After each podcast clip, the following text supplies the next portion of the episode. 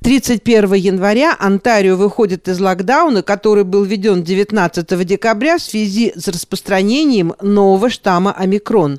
Те жители провинции, которые потеряли работу или у которых средний еженедельный доход сократился не менее чем на 50% по сравнению с предыдущим годом, получили во время этого локдауна возможность оформить пособие Canada Worker Lockdown Benefit о том, каким еще критериям должны соответствовать заявители для получения нового пособия, в интервью корреспонденту радио «Мегаполис Торонто» Марине Береговской рассказала социальный работник общественной организации HMC Connections Светлана Франц. Светлана, здравствуйте. Здравствуйте, Марина. Кто из какого числа может подать на новое пособие Canada Worker Lockdown Benefit, CWLB? Lockdown Benefit вступил в силу начиная с 19 декабря, и первые подачи можно было осуществлять только аж после 26 декабря, потому что это делается всегда неделю спустя.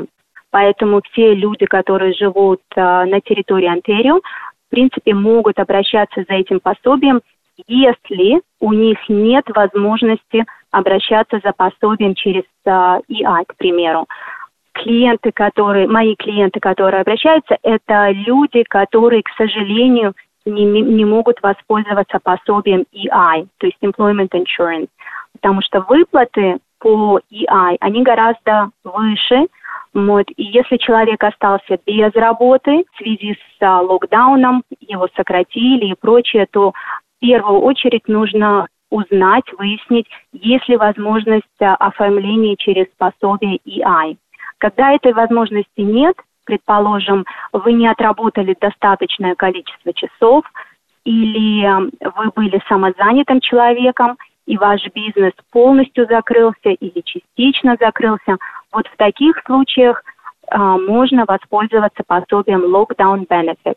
Начиная с 26 декабря, это будет первый период, и вот а, до тех пор, пока мы находимся в зоне локдаун. Правильно ли я понимаю, что для Онтарио локдаун заканчивается 31 января?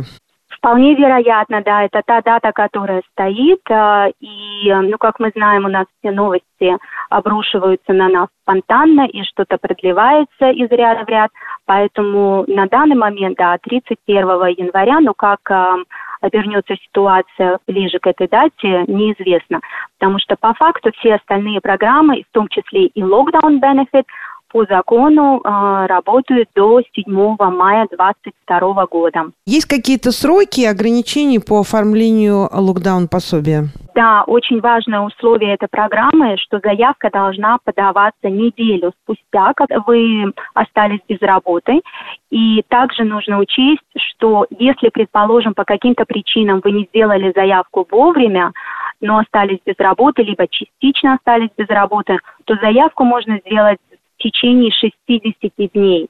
То есть за последние 60 дней, если был какой-то период времени, что вы остались без зарплаты в связи с тем, что вы оказались в зоне локдауна и остались без работы, то последние 60 дней вам государство выплатит. Главное, нужно в этот период войти в систему через uh, Canada Revenue сайт и сделать заявку за последние 60 дней. Обязательно ли при этом находиться в Канаде?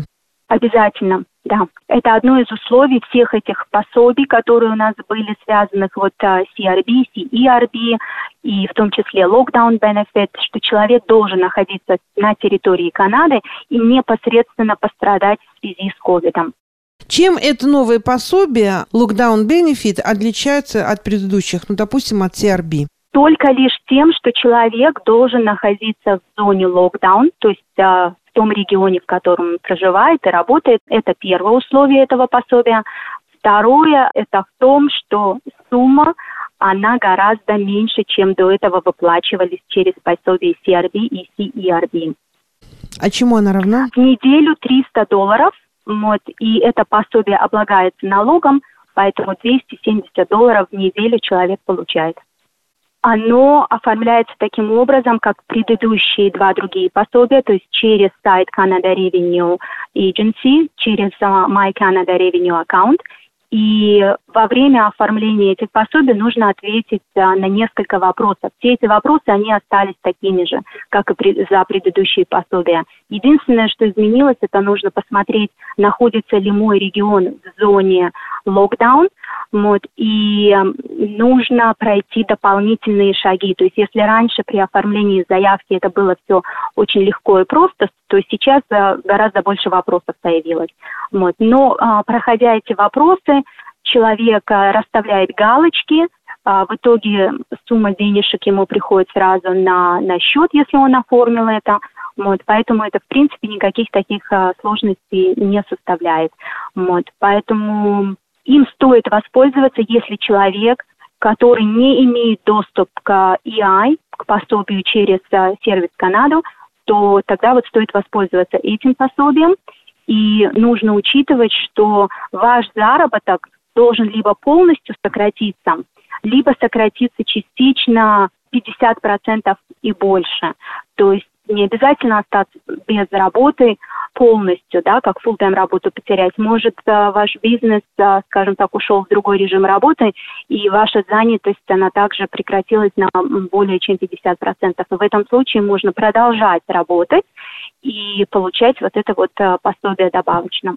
Сейчас многие канадцы болеют омикроном. На какие пособия они могут рассчитывать в этом случае? В первую очередь нужно выяснить у работодателя, какие есть пособия конкретно от работодателя, от той страховой компании, с кем сотрудничает э, работодатель. Вот это первый нюанс.